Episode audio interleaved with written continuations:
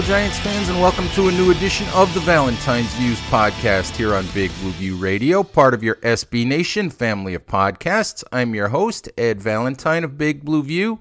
Today's show is going to feature an interview with Daniel Wallach, legal analyst for The Athletic, as we try to uh, understand more about the legal situation facing New York Giants cornerback DeAndre Baker. First, though, I wanted to uh, to discuss a couple of things, just mention a couple of things. Today, Tuesday, May 19th, is the day that some NFL facilities will begin to reopen to some employees. I believe also to uh, injured players who are rehabbing, uh, you know, from from surgeries or or 2019 injuries. Not, however, to coaching staffs.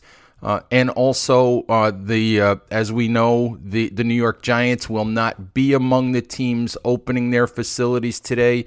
Stay at home order still in place in New Jersey for the most part. So the, the Giants will not be among those teams. I believe the way that this works is that NFL facilities will not open to coaching staffs and to full rosters until such time as all states are open and all coaching staffs are able to uh, to work in the facilities. So a little bit of, of movement toward uh, toward reopening, but uh, the Giants won't be participating. But uh, you know, we, we hope we cross our fingers that there will be uh, an on time start to the 2020 season, and, and this looks like a small first step toward hopefully moving in that direction couple of, of big blue view notes that I wanted to mention before we get to, to my interview with Daniel Wallach. I uh, just wanted to mention that that uh, throughout the off season here, we are running through our our list of player profiles that we do annually, looking at each and every player on the 2020 NF Giants 90 uh, man roster that they'll bring to to training camp whenever that begins. Also, something else to look for Giants fans is our annual summer school series. That should be starting up pretty soon. We're pretty excited about what we have uh, lined up for you uh, for you this summer. So hopefully, uh, hopefully you'll read that. Look forward to that. Uh, we try the, the best we can to uh, to educate you guys about uh, you know various things not only with the Giants but but football in general. So hopefully uh, hopefully everybody enjoys those and you learn some things from those. I know I do each and every each and every year. I, I learn a few things as we as we go through that series. So please look for that. Hopefully you'll enjoy it. All right Giants fans let's uh let's do this. Let's get right to the interview that I did with Daniel Wallach legal analyst for the Athletic all right, Giants fans, as we all struggle to sort of understand what's going on with uh, the DeAndre Baker legal situation, thought I would seek some help on the matter. And uh, what I've done here today for you is I've turned to Daniel Wallach, who is the legal analyst for The Athletic. Daniel joins us now. Daniel, thank you very, very much for, for coming on and, and helping us try to understand all of this. Yeah, thanks for inviting me on uh, Big Blue View. I've been a fan for a long time, so this is an honor. And you are, uh, you, I think you told me off the, off the air, you're based in Florida, but uh, you're originally a, a, Jersey or New York, New Jersey kid, so uh, grew up a Giants fan? That's right. Queens, Long Island, Manhattan. I lived in all three places, and I, I, I date my Giant fandom all the way back to the 1970 season when George Allen's Los Angeles Rams knocked the Giants out of the playoffs on the final day of the regular season. I think they got blown out 31 to 3. And I remember that vividly because that was a home game at Yankee Stadium and had the Giants won that game, they'd be in the playoffs. And it would be another 11 years before the Giants tasted the playoffs again. Ouch! Ouch! Ouch! We, you know, we're, we we we we don't want to talk. We don't want to talk about those wilderness years. You know, Fran Tarkenton, uh, Alex Webster. Oh my. Obestelli. Ah, the old days. back back in the day when I used to sit on the sit on the couch, watch Giants games with my father, and uh, he would he would make it until halftime until he just got disgusted and frustrated and went off to putter around in the garage. They had some teams. They had Ron Johnson, mm-hmm. Fred Dryer, from you know TV fame, was a number one draft pick for the Giants in 1969, and he excelled on that 1970 team. And then they they just up and traded him, and he, he became a you know great player for the Rams. Yes, he did. So we, we could talk Giants history all day, Daniel, but let's talk about we we could we could no doubt about it. Let's talk about about DeAndre Baker and, and what's going on here. I mean, my first my first question for you is, can you just explain?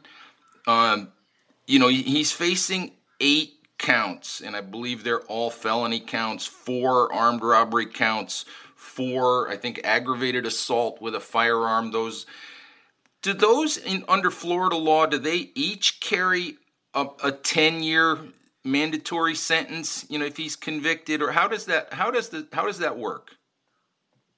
Well, I mean, I'm not an expert on Florida criminal defense law, but generally, uh, charges like that, if they stick and he's convicted, the sentences will run, you know, concurrently rather than consecutively. So instead of serving you know, 10 years times five convictions equal 50 years, it's probably he'll serve, he would serve the maximum if he was convicted of the highest count.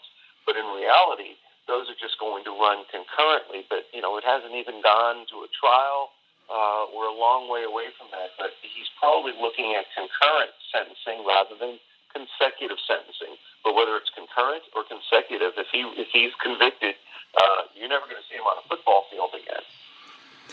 And at this point, you know, obviously we've we've heard the last couple of days what we've been hearing. You know, the, the narrative has kind of changed because we've really been hearing from the the defense lawyers for DeAndre um, in terms of uh, you know of proclaiming his his innocence and, and, and things like that. Have you?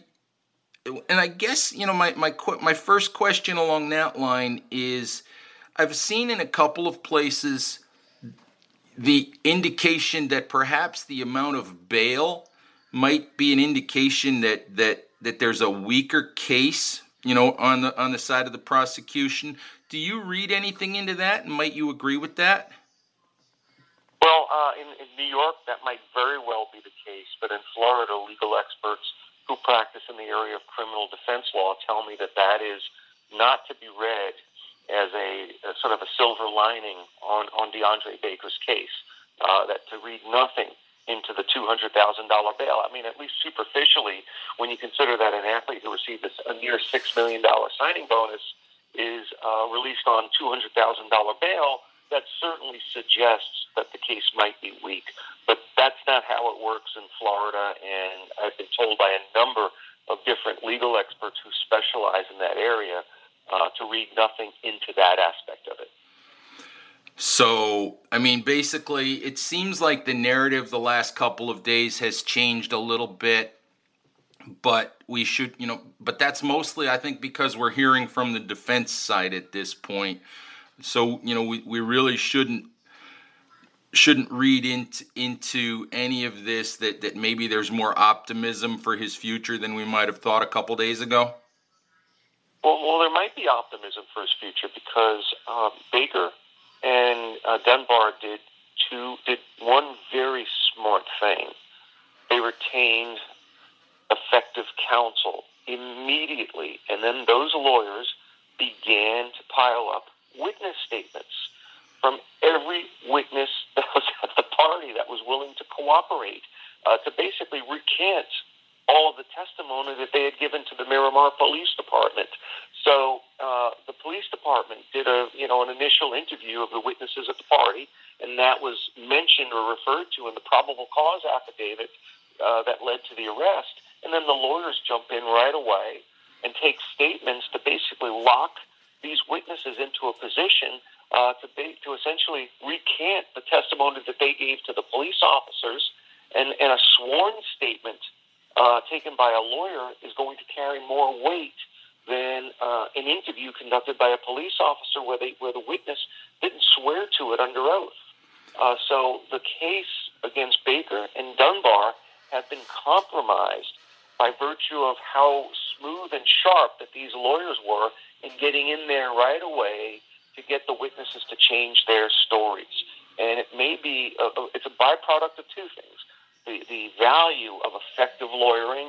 And number two, I think this police department in Miramar, which is a relatively small city, um, didn't do a good enough job of locking these witnesses in, and their case may be cratered as a result. So I think I think the outlook does look much better today for DeAndre Baker and Quinton Dunbar than it looked two days ago. I've never seen such a sudden turn of events in a criminal case in less than 48 hours, and I think the police may have overcharged and oversold this if the witnesses, you know, you know, most recent statements are, are truthful. So I want to go back to, to the one thing that caught my attention was that you said that the the statements at this point gathered by the defense lawyers might hold more weight than than the uh, than the ones gathered by the police initially. I'm I'm a little bit surprised by that. Well, I mean, it's a, it would be a crime to lie to a police officer, but I believe that the probable cause affidavit submitted to the court uh, was signed by the police officer as the affidavit giver. They call it the affiant. Uh, the, the, the, the, the signed sworn affidavit is given by the police officer based upon his recollection, uh, firsthand knowledge of the interviews that he conducted with the witnesses at this party. Well, you can you can bet everything that these defense attorneys, on the other hand, took witness statements and had the witnesses swear to it under oath, uh, you know, in, in the presence of a notary public or under penalty of perjury. So, you know, if you're going to look at the value of two different types of statements, uh, I think you'll always take sworn testimony over, you know, sort of, you know, secondhand recollection of what the witnesses told the police officer. So uh, I think the sworn testimony uh, will undermine these witnesses' credibility if they go back or try to revert back to the story that they gave to the police officers the night of the party. Of course, the night of the party is the most contemporaneous recollection of the events in question and would tend to be uh, the most reliable, but, but they're not sworn statements. Although they may have signed a statement, uh, you know, I, I don't know at this point, but certainly the lawyers took sworn testimony and, and made sure that those statements uh, were under oath and sworn to. Uh, so that creates a problem for the Miramar Police Departments and the Broward County Sheriff's Office prosecution of these two players because the witness testimony that they're relying upon to, to convict these two players have now been compromised by virtue of the recantation of the testimony by all of these witnesses. You need to show, in order to to sustain or get a conviction in a criminal setting, you need proof beyond a reasonable doubt. This is not civil court where where the, where the, where the plaintiff only needs to show it's more likely than not. You need to satisfy as a prosecutor a very high evidentiary threshold, and when there are witnesses who've recanted their testimony, that almost negates proof beyond a re- it does negate proof beyond a reasonable doubt. Of course, a jury could choose to believe whichever of the two stories they want to believe, but certainly a sworn witness statement that's more recent in time carries a lot of weight. And you know, at this point, you know, obviously we know that that you know Baker turned himself in, released on bond, all of that. What might we expect for a timeline on this? You know, whether it whether it goes to trial, what might we expect for for a timeline as far as when this might get resolved? Well, Ed, we're in the middle of a pandemic, and while large segments of Florida are reopening, um, the courts are, you know, holding, you know, virtual sessions, video, videotape hearings, but there's no question about the fact that uh, the the timeline on both criminal and civil cases have been have been elongated by virtue of the slowdown from the pandemic. So, if a criminal case against the defendant in a non-pandemic setting would take, you know, could take close to a year or longer to resolve, uh, I don't think we're looking at any resolution of, of, of these two um, you know criminal cases until at least after the 2020 regular season has concluded, if it ever does start on time and, and, and take place. So, uh, short of a guilty plea or a no contest plea or the prosecution dropping the case entirely, were this to go to a trial in front of a jury, uh, the earliest it could potentially take place would be in 2021, if not 2022. So um, I wouldn't expect any swift resolution of this matter unless the prosecution drops the case or there's a, a guilty plea or a no contest plea. But the consequence of a guilty plea would be uh, to essentially give the National Football League ample cause to suspend the players for violating the personal conduct policy. So they've got to be wary of two different situations here. Number one, their priority is their, their liberty and, and, and being free. But after that, their, their careers and their ability to play football is also a paramount concern because if they can't play football, well, they can't pay for their legal costs and they won't be able to support themselves or their family. This is what they do for a living. They have a very short time in which to ply their trade. It's a three and a half year average NFL career. And if they're suspended or if they're convicted and, and, and are sentenced for some you know lengthy period of time, they will never play football again. So there's a lot riding on the outcome here besides the criminal setting. This also has some immediate, potential immediate repercussions with their availability in the National Football League because Roger Goodell doesn't have to wait until a Broward County jury hears this case. He could decide to place them on the exempt list right away with pay, or alternatively, the NFL could conduct their own investigation and and bring forward a uh, you know a, a personal conduct policy violation proceeding and just act on the witness interviews that are already available. The NFL can do its own you know parallel investigation. They have a little bit of evidence to go on right now, and that might be enough to justify suspending them because under the NFL's collective bargaining agreement, the standard of proof isn't proof beyond a reasonable doubt.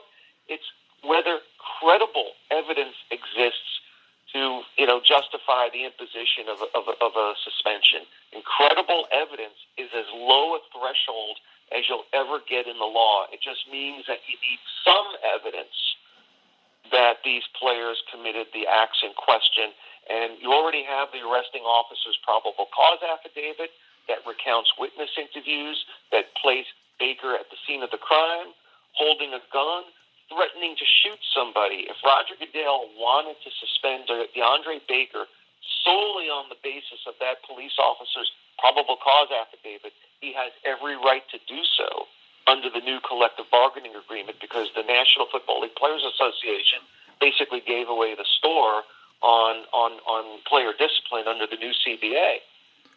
I'm glad you got into that because I was actually I had read your piece on that that you did a while back in the Athletic and I had wanted to get into that. So really, I guess in terms of of the 2020 season itself, you know, while we don't know what the Giants are going to do, it it sounds like it could it could well be out of their hands as to whether Baker even has an opportunity to play for them this coming season. It is entirely out of their hands. Uh, the team could could decide to part ways with Baker or to place him on some kind of, you know, inactive list.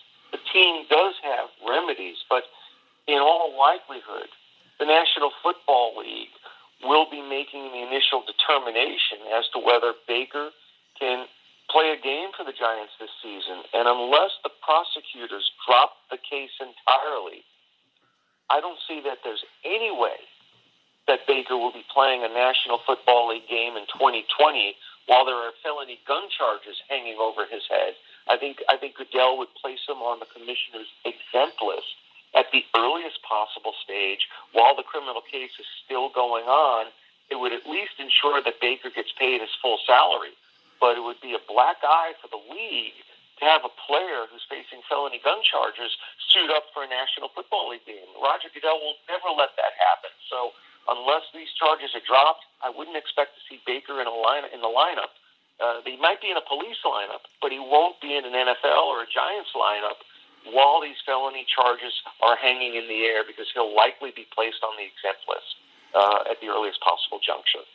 All right, Daniel. Hey, really appreciate your helping us try to understand what's going on here. Not a subject that uh, that any of us likes talking about here on uh, on Big Blue View Radio or on any sports uh, programming, to be honest. But but one that we uh, we really need to understand as it does impact what the what the 2020 Giants are going to look like. So really appreciate your time and uh, thank you very very very much for coming on. That's our show for today, Giants fans. Hope you learned some things as we spoke to Daniel Wallach, legal analyst for The Athletic, about the ongoing legal situation involving Giants cornerback DeAndre Baker. We thank you, as always, for listening. Remind you to please subscribe to Big Blue View Radio on all of your favorite podcast applications. Join the community at bigblueview.com. Check us out on Instagram at big underscore blue underscore view. Check us out on Facebook. And uh, always, as always, please, you know, be safe out there. And we'll talk to you soon. Bye bye.